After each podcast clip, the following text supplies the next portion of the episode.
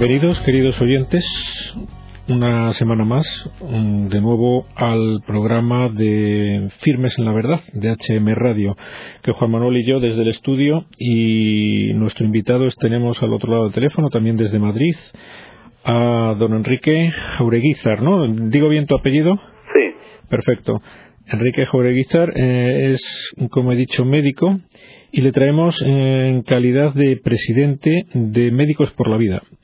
Médicos por la Vida pues puede ser algo que algunos de nuestros oyentes hayan oído o quizás no, pero bueno, en cualquier caso espero que todos los que nos escuchan hoy acabemos conociendo bien lo que es Médicos por la Vida, por qué ha surgido y qué finalidades tiene, qué persiguen ustedes. Adelante, don Enrique, a ver qué nos cuenta de Médicos por la Vida.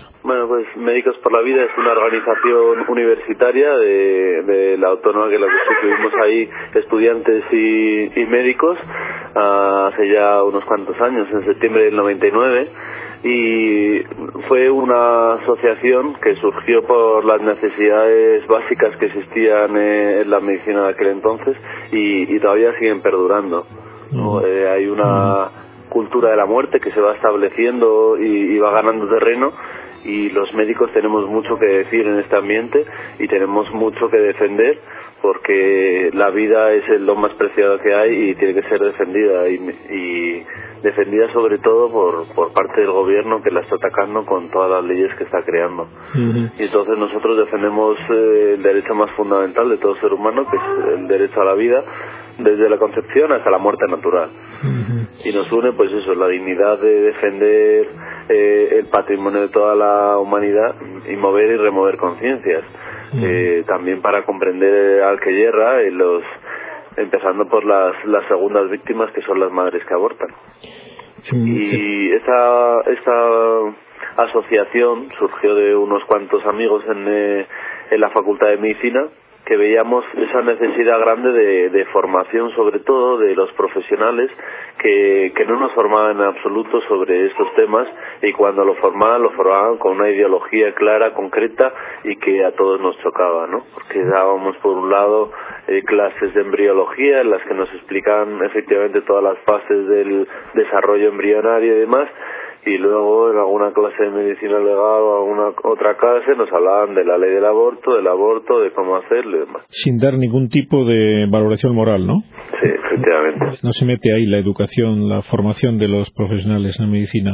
Efectivamente, eso es un tema también interesante que lo haya sacado, porque es bueno que se debata y que se sepa, ¿no?, esta carencia tan importante de la formación médica, como es el que la asignatura de ética, que yo recuerdo que sí existía en la carrera, pues esté tan devaluada hasta el punto de que no sé si se sigue dando, vamos, y si se sigue dando efectivamente. En mi año no teníamos asignatura de ética, 2 años después de mi curso sí que se empezó, pero ya le digo, es una asignatura de ética en la que la clase del aborto pues era muy, muy sencilla y sin meterse en absoluto en ningún debate ni en ningún argumento que nosotros defendemos.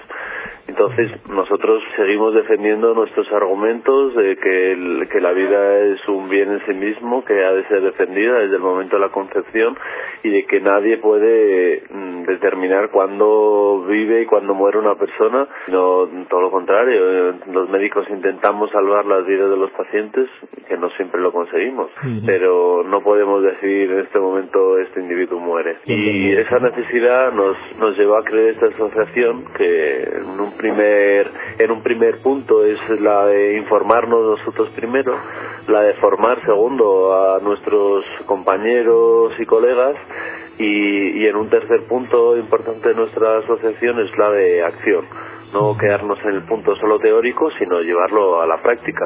Defender a todos aquellos profesionales que se ven por alguna medida atacados al defender la vida, que se ven enjuiciados o se ven perseguidos o les faltan argumentos para defender sus argumentos, y organizar charlas, conferencias, cineforum. Hemos organizado ciclos de la vida, hemos organizado muchas manifestaciones, las últimas pues han sido muy sonadas. Hemos estado ahí la manifestación de octubre, el 17 de octubre, hemos organizado conciertos por la vida, festivales, Hemos organizado muchos actos para que los medios de comunicación se den cuenta de lo que realmente pasa, porque mucha gente no se da cuenta de lo que realmente pasa. Y con esta ley del aborto muchos han salido a la calle, muchos han defendido el derecho fundamental de todo ser humano, pero falta mucho por recorrer.